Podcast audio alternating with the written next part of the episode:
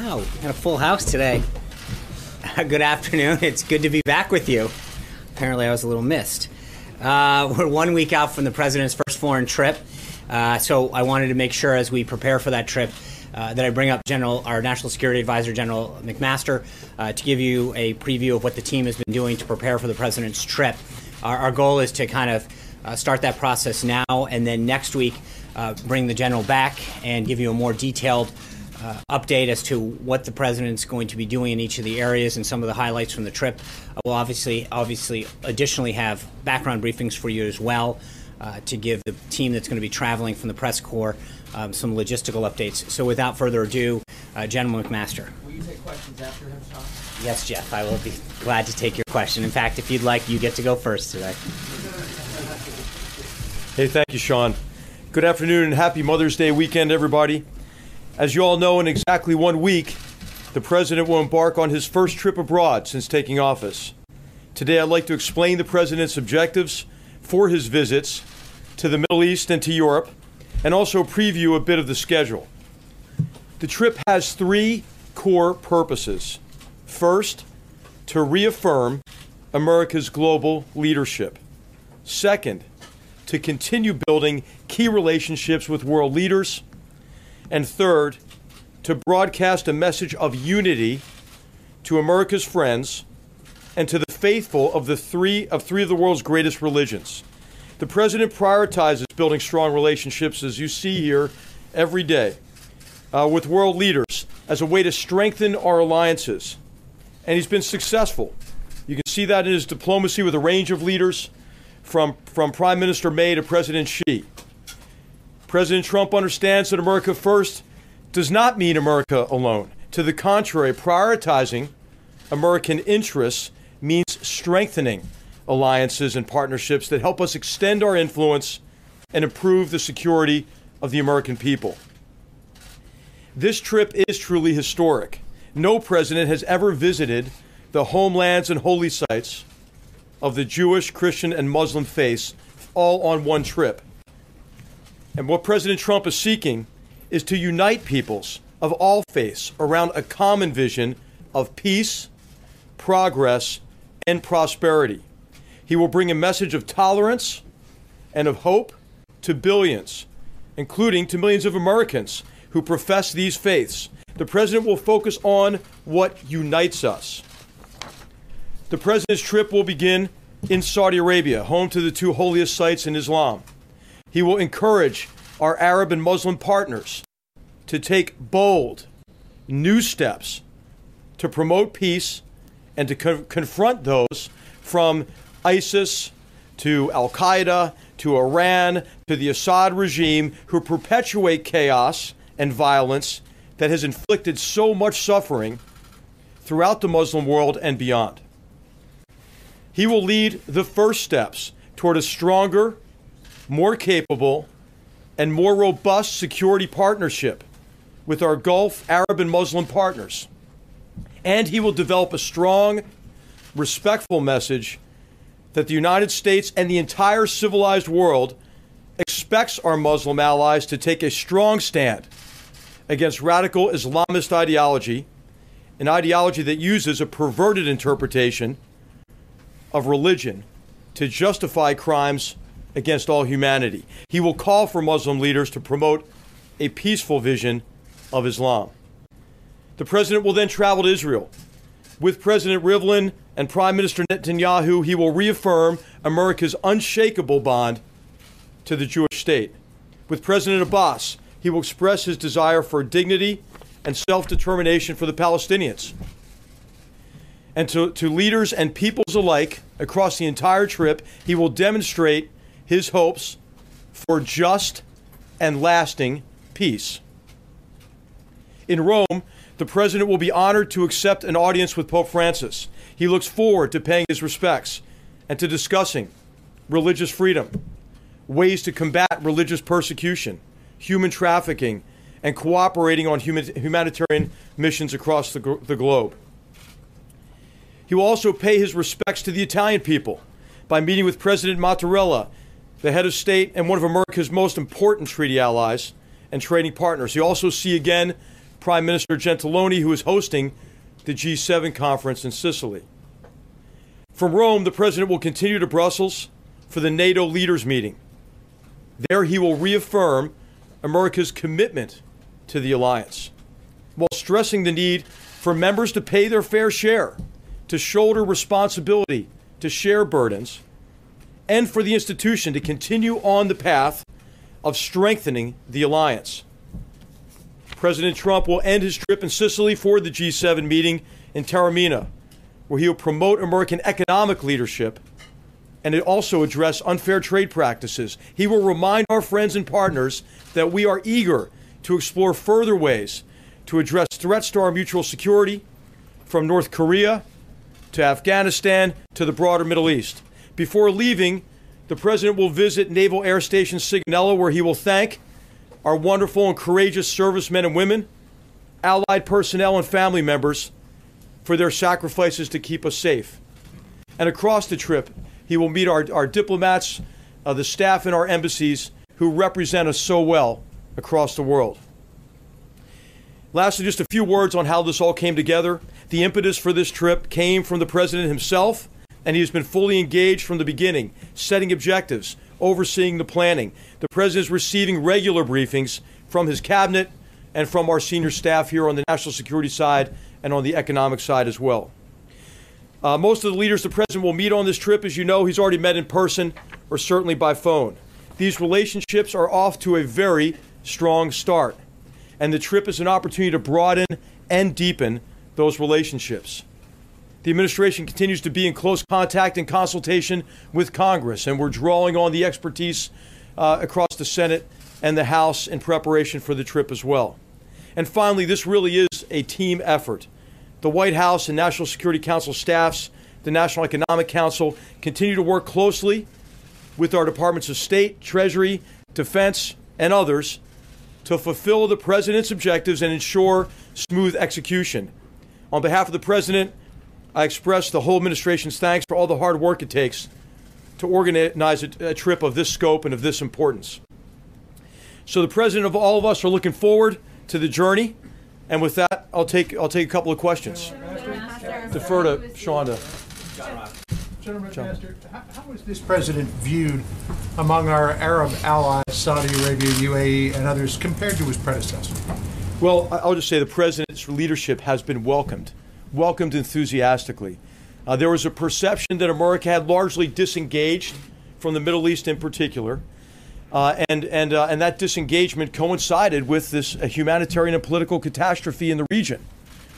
And so now there's a broad recognition among all of our partners in the region that American leadership is necessary to, to help address this catastrophe and to begin to move the region toward the peace, security, and stability uh, that the people there so deserve. And so what you're seeing, I think, is a galvanizing effect of the president's leadership in bringing those leaders together across the region, uh, uh, under and bring, bringing them together for a positive agenda. Right? Who's against ending this catastrophe? Who's against confronting uh, these terrorists, who are the, are the enemies of all civilized people? Confronting Iran, who's participating in this in this cycle of, of violence, and to bring prosperity, peace uh, to, to the to the region, the people who so richly deserve it. Thanks. Somebody who is crucial, obviously, in the intelligence community, somebody who's leading the National Security Council. So I have to ask you, this week in particular, there have been a lot of reports, including from our network, that intelligence officials are extremely concerned about how James Comey was fired. Do you believe that that threatens national security right now? Well, I, I told I told Sean that I would pass all those questions to him, and he'll be happy to answer that after this. After, questions, after, so after this, but I, what I'd like to do is focus on the. I'd like to focus on the trip, and I'll come back next week with more details of the trip as well. Thanks, John. Um, you said the president was, the, the impetus for the trip came from the president himself. Was it the president himself who decided to begin this trip in Saudi Arabia, the, the, the birthplace of Islam? And is there, is there symbolic significance to that? And, and how many of our Muslim allies, how many countries, how many Muslim majority countries will be represented at the meetings in Saudi Arabia? Yes. Well, this this was the president's initiative to begin the, the trip in the Middle East, uh, hosted hosted Arabia, I'm asking ho- hosted by, uh, by by King Salman and the Kingdom of, of Saudi Arabia, uh, and and the king uh, is going to bring together partners from across the region to meet with the president. So the answer to your question is, and I can answer it in more detail next week because it's still coming in the sort of the final attendees. But he'll meet with a broad range of leaders in the Middle East. Of course, many of whom, uh, most of whom, he's met already here uh, or, or by phone certainly. And we have uh, we have the the, uh, the, the, the Crown, uh, Crown Prince Mohammed bin Zayed is coming, uh, for example, on Monday as well. Steve. Sean, um, General McMaster, at the beginning of this very long week, uh, we were hearing speculation that the president was considering thousands more troops for Afghanistan. When he goes to Brussels on Thursday of next week, what is the message to the NATO partners with respect to their commitment in this long fight? Well, the, the key is that all of us have to be committed, right, to, to achieving our fundamental objectives in Afghanistan. I mean, Americans know really better than anybody because the mass murder against our own country on September 11, 2001, originated with the terrorist safe haven and support base in Afghanistan. Recently, we have been engaged against uh, ISIS or in, in uh, ISIS Khorasan. Uh, in Afghanistan, with highly successful operations there, that you'll hear more, hear more about in a press conference at the Department of Defense here in the, in the, in the near future. Uh, but what has happened in Afghanistan is the Afghan army is taking the brunt of the fight against these transnational terrorists and the Taliban. Uh, and so we are we're working with our allies to figure out what more we can do to have a more effective strategy in Afghanistan. What are options we can bring to the president to be more effective in meeting our objectives in Afghanistan? And what more can we ask our allies to do, which we're asking them now? So, so this is going to be really consistent with the president's guidance to us decided that there should be thousands more troops? Is that the president has not made a decision yet on a course of action. What we have done, which is what we have done in many cases on the on the North Korea problem set, for example, is we've consulted broadly across our government and with allies. The president wants to hear from our allies as well. This is a president who listens to his allies and partners, who have an opportunity to do so at the NATO summit, who have an opportunity to do so at the G7. And so, what we'll have at the end of, of this next few weeks here is an opportunity for a much more effective strategy for the problems set in Afghanistan, Pakistan, and the region broadly. Jessica. Thank you, Sean. Um, General, if you could talk first about the evolution from a, the way the president campaigned, which was a more unilateral foreign policy, to this multilateral engagement that you're emphasizing and the way that you're rolling out this trip to explain that. And then secondly, if you could also talk about the decision to send a delegation to the One Belt, One Road uh, uh, forum in China and why what you hope to get out of that. Okay. Thank All you. right, so so uh, America first never didn't mean America alone ever. I don't, I don't think. And so and so what we have done is is uh, is advance the president's agenda uh, in national security by by strengthening alliances by burden sharing. Americans don't have to do everything, don't have to bankroll everything, and our allies and partners are grateful for, I think, the president's leadership in asking them to do more. So, is an alliance in which each of the members are doing their fair share, who are shouldering the burden, is it stronger or weaker? It's stronger. So, the president has done a great deal to strengthen our alliances.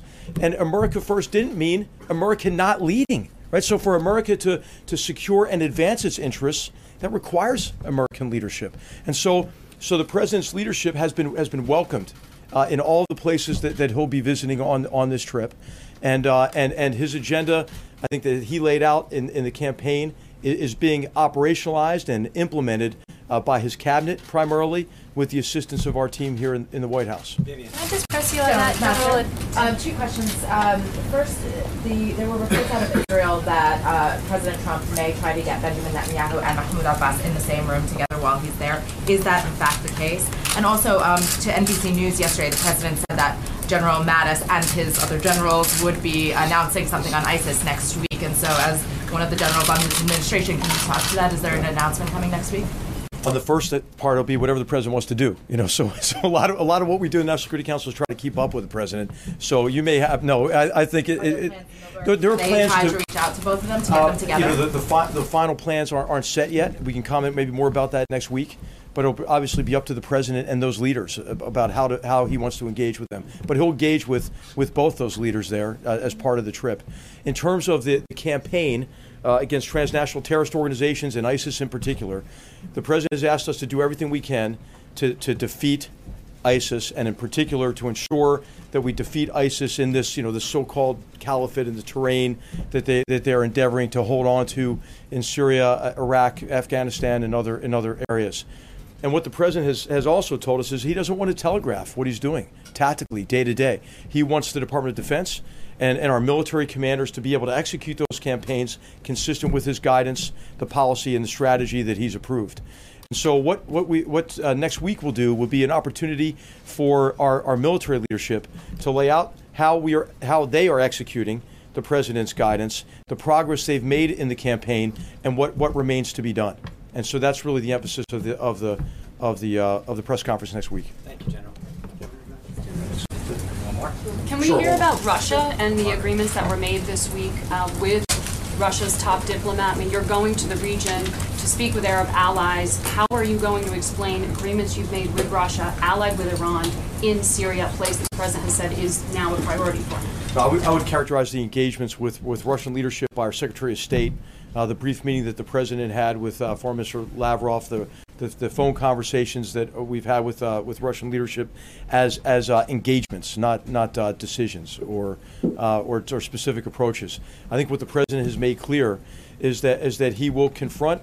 Uh, Russian disruptive behavior, uh, such as its support for, for the murderous Assad regime in, in, in Syria, and its enabling of Iran and, it, and its very destructive destructive policy and strategy that it's executing across the, the Middle East uh, what, it, what it's uh, done and continued to, to, do in Ukraine. He'll confront that disruptive behavior, but the president's looking for areas of cooperation. Uh, there are there are a lot of, of, very significant security problem sets across the world. Uh, all, all, of them would get easier, right? If if uh, if Russia were to come to the conclusion that it could best advance its interests uh, through cooperating with the United States and others to resolve those conflicts rather than perpetuate them are they party to those conflicts and causing them in Syria? I mean, the president said at the end of his meeting with Lavrov that it was really good, that there was, you know, he spoke in very positive terms that there was progress made. Are you saying there were no agreements? The, the, the president spoke in, in, positive, affirmative, strong terms uh, in his engagements with, with Russian leaders. Thank you very much. Just follow on my question. So, I'll take one more. Back. Sean. At the back. Yeah. Karen. Here, actually. Um, can you tell us a little bit more about the America First policy, about how it changed over time? Because it's not been very clear what it means and how other people would want to sign up for it. Well, what, what it means is that the president is prioritizing the security and interests of the American people. You can see that with what Secretary Ross has done uh, in the relation in the economic relationship with China, to look for ways to advance American prosperity every theme of this trip is wholly consistent with the president's approach to prioritize American, the American people, American security, American jobs, American prosperity. And so you'll see that with, with I think, a, almost a, a, a, a, refreshing, I would say, integration of, of, what we're doing in terms of security partnerships, uh, along with economic relationships, and and uh, and the diplomatic engagement uh, that the president's cabinet has been engaged with uh, since he's since he's taken over as president. And, uh, and this trip is going to be a tremendous way to solidify the gains already made and, and advance them further. General. Thanks, thanks very much. All right. Uh, thank you, General McMaster. Uh, I'm going to go through a couple updates and uh, schedule before I get to your questions, and Jeff will get the first one. Um, first off, Secretary Ross, I know was up here last night to tell you about the developments, and General McMaster just uh, noted at the developments that have happened and advances that have happened in trade. The 10 commitments that Secretary Ross announced yesterday are the initial results of the 100 day action plan of the United States China Comprehensive Economic Dialogue, which began with President Trump and President Xi's meeting in Mar a Lago. Under the leadership of Secretaries Ross, Mnuchin, and their Chinese counterparts, the United States has negotiated intensively to reach consensus in areas including agricultural trade, financial services, investment, and energy. One of the actions I want to point out in particular sets the stage for China to allow imports of American beef beginning no later than July 16th of this year. It's been 13 years since our cattle producers have been able have been effectively locked out of the Chinese market. China is the second largest beef importer in the world, buying roughly $2.6 billion of beef every year. In a statement last night, the National Cattlemen's Beef Association the nation's largest association of cattle farmers, said, and I quote, It's impossible to overstate how beneficial this will be for America's cattle producers and how the Trump administration deserves a lot of credit for getting this achieved, end quote. This announcement came on the same day that Secretary Perdue visited a large a barge uh, loading facility in the Ohio River and announced that he will appoint the first ever Undersecretary for Trade and Foreign Agriculture Affairs at the U.S. Department of Agriculture. This is further proof of the seriousness of which the administration is approaching the promotion of U.S. agricultural products abroad. And that's just one part of the deal that was reached. Here are some of the other highlights uh, that we have worked with China. Eight pending biotech patents from the United States firms will be evaluated at a meeting of China's National Biosafety Committee by the end of May. We welcome China to receive imported liquefied natural gas, with companies allowed to proceed at any time to negotiate tr- contracts. China will allow foreign owned financial services firms in China to provide credit rating services and credit investigations. By July 16th, China will issue further guidance to allow American owned suppliers of electronic payment services to operate in China and China will allow two American financial institutions to issue underwriting and settlement licenses no later than July 16th. As we continue to make progress within the 100 day framework, including discussion of a one year plan to solidify action that will benefit both of our countries. Uh, moving on, this morning, Attorney General Sessions issued a memo that restores flexibility to prosecutors so that they can most effectively combat the crisis of illegal drug trafficking that is polluting our cities and destroying our communities and families. This policy was formulated after extensive consultation with the prosecutors that handle these cases each and every day around the country. With these additional options available to them, they now have the leverage they need to get at the root of drug trafficking and the violent crime that surrounds it. As the Attorney General said this morning, this will take the handcuffs off our nation's prosecutors, and if I can add, it frankly puts the handcuffs on the drug traffickers who threaten the safety of our families and communities. The Trump administration is signaling to the worst of the worst, the drug traffickers who violate our drug laws to move these dangerous substances around our border and into our communities, that the United States Department of Justice will no longer look the other way. This week, the administration has also been busy engaging with senators and their staffs now that the American Health Care Act and the relief it promises for the American people is in the Senate's hands. I know Sarah talked to you yesterday about how Aetna has pulled out of Obamacare exchanges completely, leaving only one insurer in some of the markets.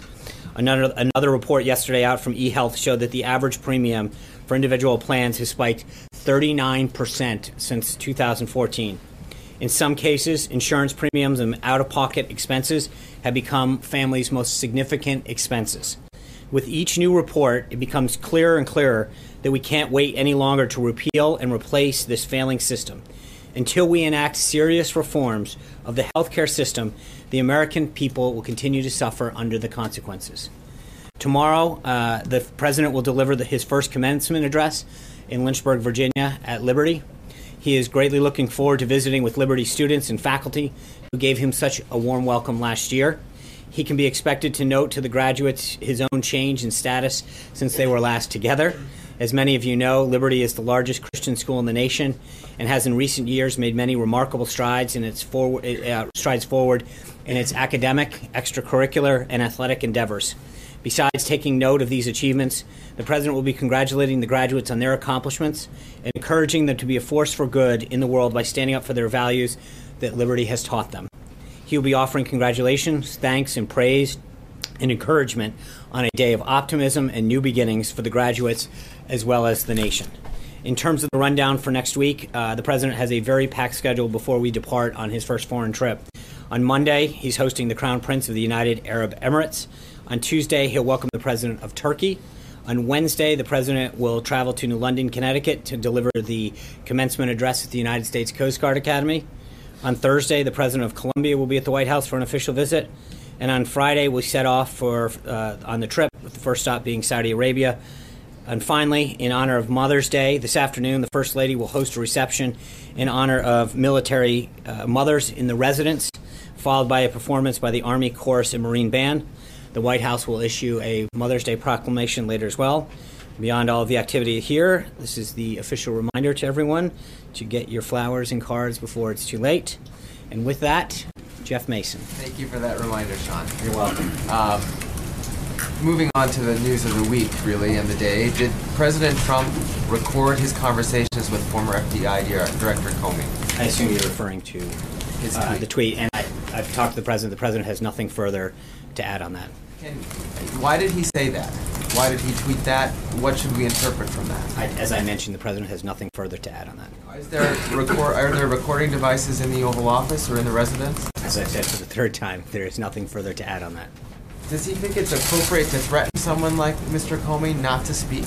I, I don't think that's that's not a threat. He's simply stated a fact. The tweet speaks for itself. Uh, I'm moving on. John. If I could quote another one of the president's tweets this morning, he said, quote, Russia must be laughing up their sleeves watching as the U.S. tears itself apart over a Democrat excuse for losing the election.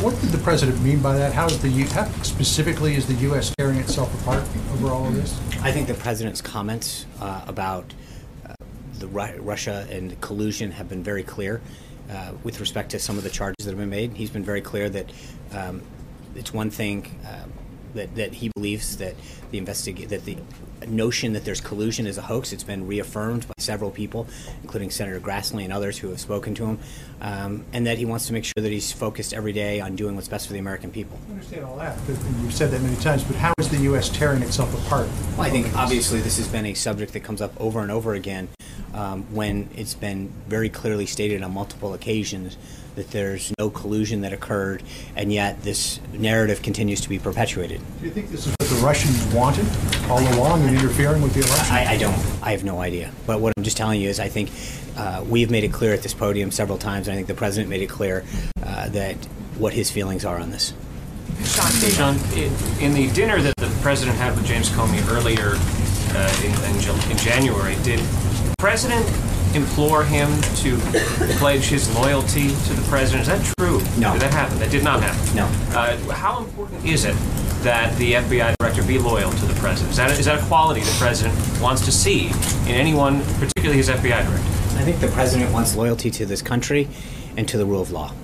Trey. Thanks, Sean. On the dinner with James Comey, does anyone in this White House have an audio recording of what unfolded during the January 27th dinner between the former FBI director and the President of the United States? I, I'm not aware of that. I have one follow-up question for you. Um, what can the administration do better when it comes to communication? Uh, today, the president tweeted out um, that he uh, felt from behind that podium, it's not always possible to present the information with perfect accuracy. So, I look. I think um, we come out here every day and try to do the best job we can communicating what the president's done and the accomplishments he's making on the American people. Uh, we get here early. we we work beyond being here at this podium. As many of you know, we get here early. We work pretty late. Uh, we do what we can, but the president is an activist president. He keeps a very robust schedule, um, as many of you are very well aware, and as you can tell by the activities of next week alone. And I think sometimes we don't have an opportunity to get in to see him, to get his full thinking. Um, in those cases, we do our best to follow up with you. Uh, but I think that there are times when you more than not read a story where someone's trying to pin, uh, trying to pull apart one word, one sentence, and say "aha" and make it a gotcha thing. We work very hard to get you the most accurate and up to date information throughout the day. We don't always have the opportunity to get in to see the president, uh, and in those cases, I think we do a pretty good job of following up and getting you the information after the briefing or in a subsequent. So, so that's that's that's exactly what he meant. Is the president considering canceling the daily press briefings? I think he's a little dismayed, as well as a lot of people, that uh, we come out here and try to do everything we can to provide you and the American people with what he's doing on their behalf, what he's doing to keep the nation safe, what he's doing to, to grow jobs. Um, and yet, we see time and time again an attempt to parse every little word and, and make it more of a game of gotcha, as opposed to really figure out what the policies are, why why something's being pursued, or what the update is on this. And I think that's where there's a lot of dismay, and I don't think it's something that just alone uh, the president feels. Can I ask you one, one final logistical Sure, one final. question? It's Friday. Um, on the original question I had about the dinner on January 27th with James Comey, Right. um, the president wasn't clear during the NBC interview who invited the FBI director to the White House at that time. How many invitations did the White House send to Director James Comey after January 20th and before the director was fired? I don't know. I'll glad I'll try to get back to you, Katie. Hey, Sean, I have a question about the Turkish president's visit next Okay. week. Um, he recently called, President Erdogan called for Muslims to rush the Temple Mount. Uh, considering the president has said he's a mediator for peace between the Palestinians and the Israelis, what is his response to that? And then I have another question. So I think what you've seen with the president's meeting with, with these leaders is he engages privately um, in a lot of these things, and I think to a, to a degree, a large degree, he's been able to achieve great success. Whether um, Aya Hijazi, in that particular case, working behind the scenes, whether it's the progress that he's made with China, uh, the president's uh, behind the scenes diplomacy is paying dividends for the United States. And that's how he's going to continue to operate. And I, as General McMaster noted, it's that kind of diplomacy that's reasserting our position in the world, and that trust and those relationships continue to be built. Well, again, I, again, I, I think there's there's there's a difference, Katie. If we can get out here and, um, I think what the president believes is that uh, behind the scenes diplomacy pays dividends in terms of affecting behavior and outcomes.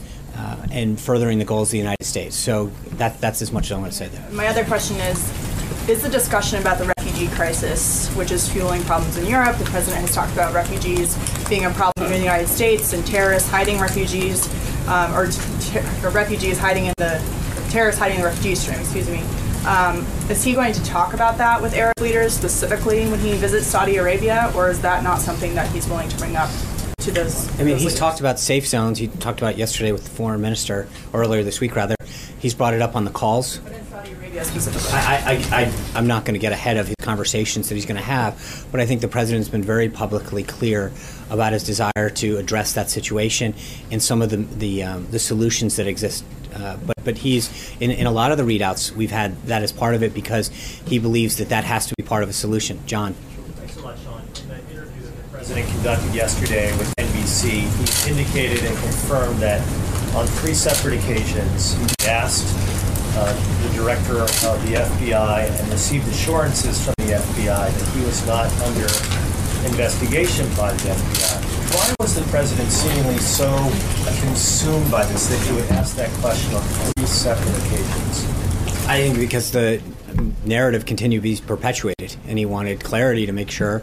Uh, but again, I haven't spoken to him on it about the reason, but I think he answered it yesterday very clearly, um, and so I can get back to you. But that's that's the answer. I would appreciate you getting back to me. And as far as asking that question, uh, did the president ask the, the White House counsel whether it would be appropriate to ask such a question, given that it was against generally Justice Department guidelines to indicate whether or not investigations are ongoing against any individual, let alone one at the White House? I don't know. I will tell you that I know several legal scholars, including Alan Dershowitz and others, have said there was nothing inappropriate about that. Dave.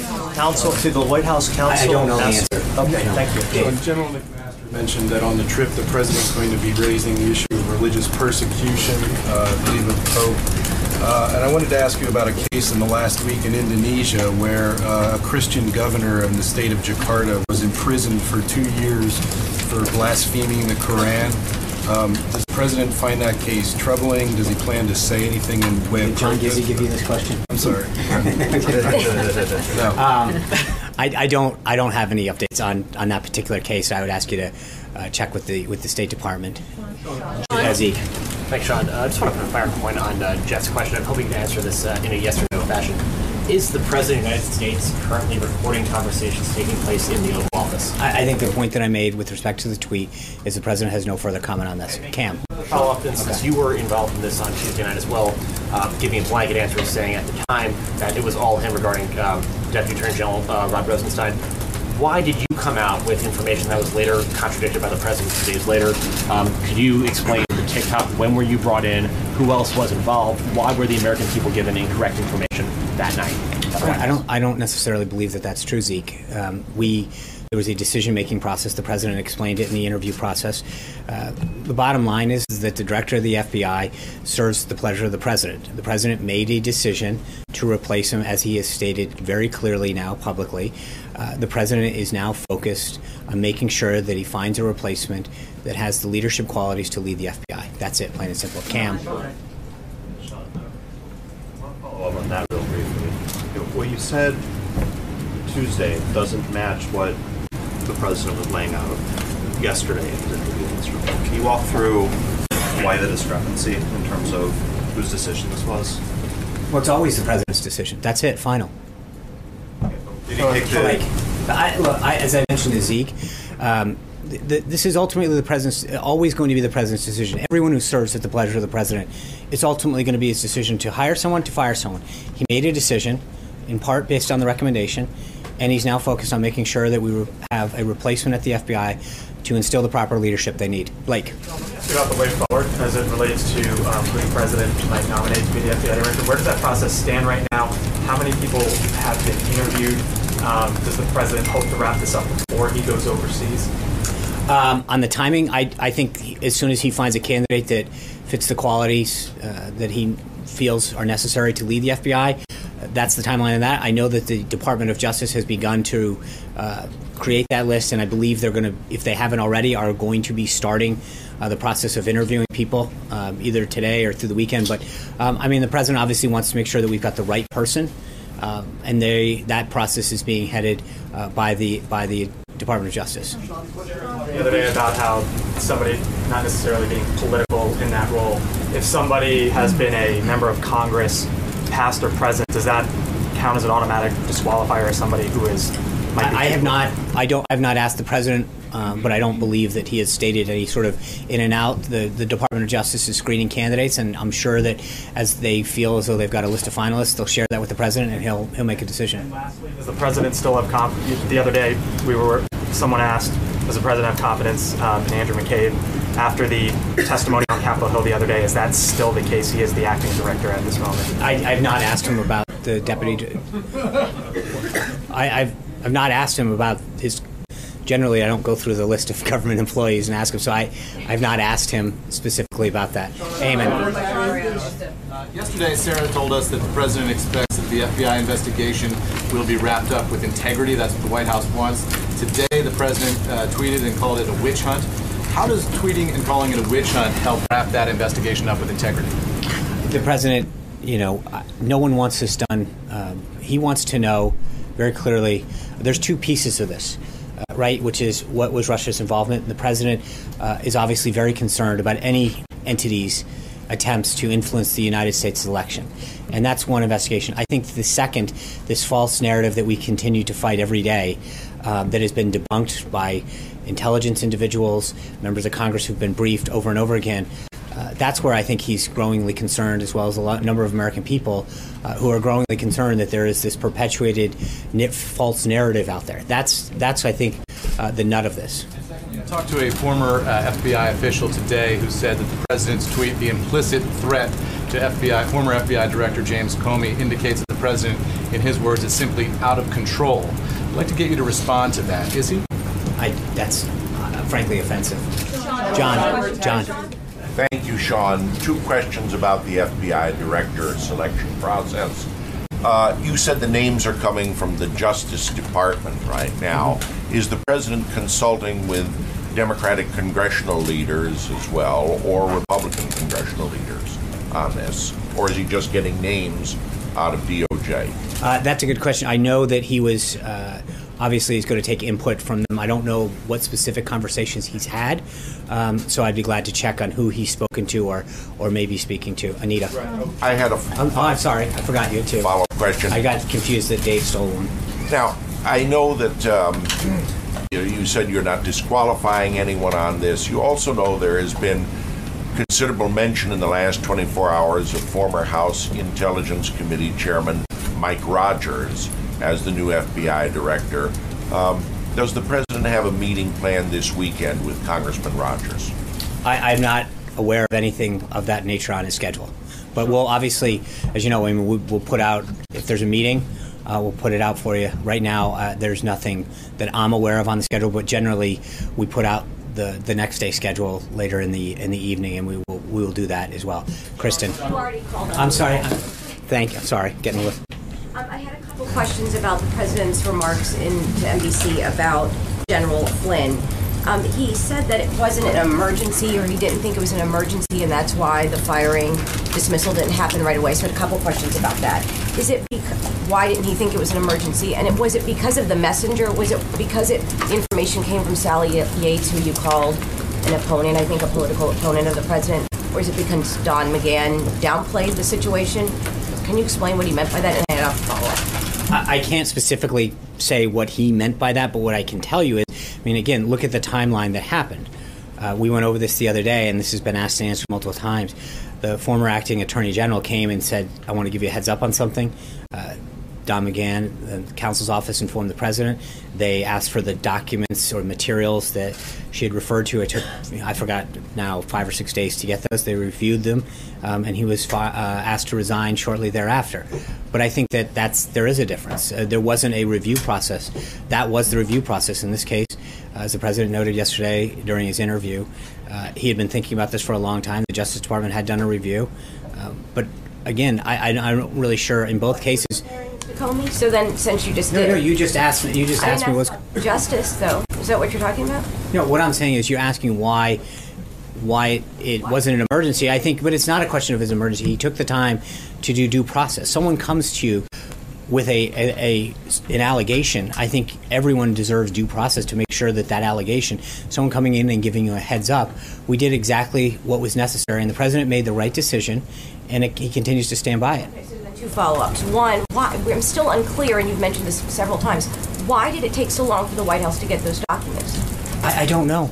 I think we've. White House asking you couldn't go get the documents. That's not. I, I making it sound that is, is rather, with all due respect, it, it's not how it works. They're the ones who possess the documents. They had them in their position. I believe they asked for them, um, and it took a while.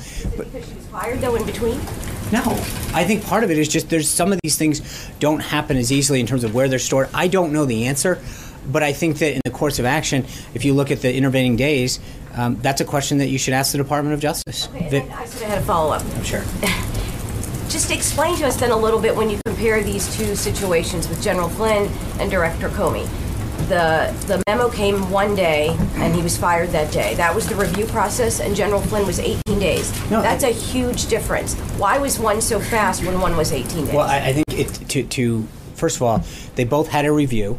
They both came, and the president looked at the information and the reviews and made a decision. Ultimately, as I mentioned, he's that's his job. He's the decider. He felt as though he had the information necessary in both cases to act, and he did. Vivian. Sean, uh, in the tweet, in the tweet about um, about Director Comey, he said the president says that he better be careful before he goes leaking to the press. Yesterday on NBC News, the president called him a showboat and a grandstander. Does the White House acknowledge that Director Comey has a First Amendment right to speak to the press if he so chooses to set the record straight about any of this, instead of just leaking? It's not. It may not be leaking. It may just be his First Amendment right to speak. Well, one, of course, one. Everyone in this country has a First Amendment right. I think the difference, and you've heard the president echo this multiple times, is that sharing information that's not meant to be or is not authorized to be in the public domain in terms of the classification of it is concerning. And I think the president's been very clear over and over again of his concern um, with respect to information that gets put in the public domain that's not meant to be. But I, I, I, I don't, I don't think that those are. Everyone in this country has every right uh, to speak their mind and express themselves in accordance with the Constitution. Okay, and follow up, just in terms of the FBI being in disarray, also with the president's comments, is he concerned that if he continues like this, that it could jeopardize morale at the FBI instead of actually kind of correcting a problem that he obviously observes there? I think that one of the reasons that he wants to go through the process of finding um, an individual who can lead uh, the FBI um, and, and the men and women who serve there so bravely and ab- ably is to make sure that morale and the focus is is as it's supposed to be, and that you have a leader that can do that. Um, and and you know, as you mentioned, it's the crown jewel of law enforcement, and I think the reason that he wants to go through this process uh, and choose a leader that can be uh, restore leadership, ref, ref, you know, ensure that morale stays where it needs to be, um, and that that there's a focus. That's that's why he's conducting uh, the process that he has. And um, so, Jessica, Can I give my question to Kristen and then take the question back? what's that? She, she, you called on her first, so I just wanted to give her the question you. that you promised her before, and then Thank I'll you. pick up from and I'll there. let you a question. Thank you. Um, I just want Like to. I want to ask you. back there with questions. I want to ask you. Uh, President Trump seemed to rely on James Clapper this morning when he tweeted that virtually he and everyone else with knowledge of the witch hunt says there is no collusion. Um, James Clapper himself today told Andrea Mitchell, I don't know if there was collusion or not. I don't know if there's evidence of collusion or not, nor should I. On March 5th on Meet the Press, when he was asked a similar question, he said, not to my knowledge. So can you describe the discrepancy and explain it? No, I, I'm. I actually think that that's a great question that you should ask Director Clapper. I think Director Clapper's comments and President Trump. Why is he leaning on Clapper when he said, I have no knowledge of whether there was no. I think on several occasions, Director Clapper has said that he has no knowledge of any collusion. That's it. I mean, that's that's the point that he is. briefed. He said he wouldn't know because he hasn't been briefed He on was DNI up until January twentieth. Today that he said, nor should I have in this particular context. He made the case that he's Right, not and- briefed and on an FBI investigation, that that's not his purview. Fair enough. He's the director of national intelligence. On multiple occasions prior to today, he made it very clear that he was unaware of any collusion. On, point was he wouldn't know, Well, right? but There'd but- been no final conclusion. Right, I understand. Been no that. final conclusion. I, I understand and that, but then president seemed to indicate so, so the question that I would ask then, Kristen, is then why did he say what he said before? It seems his testimony and comments on multiple occasions prior to today was, "I have no evidence that there was any collusion." Right. So to suddenly today shift his story, I believe that the question should be asked to him. You were the director of national intelligence. You said multiple times, including in testimony in front of Congress, under oath, that there was no collusion. I believe that that's a question for him.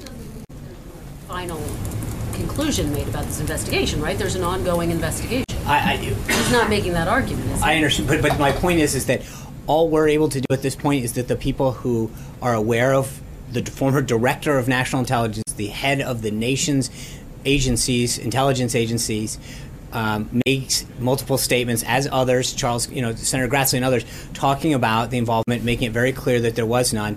Uh, we took him at their word then, and we continue to believe.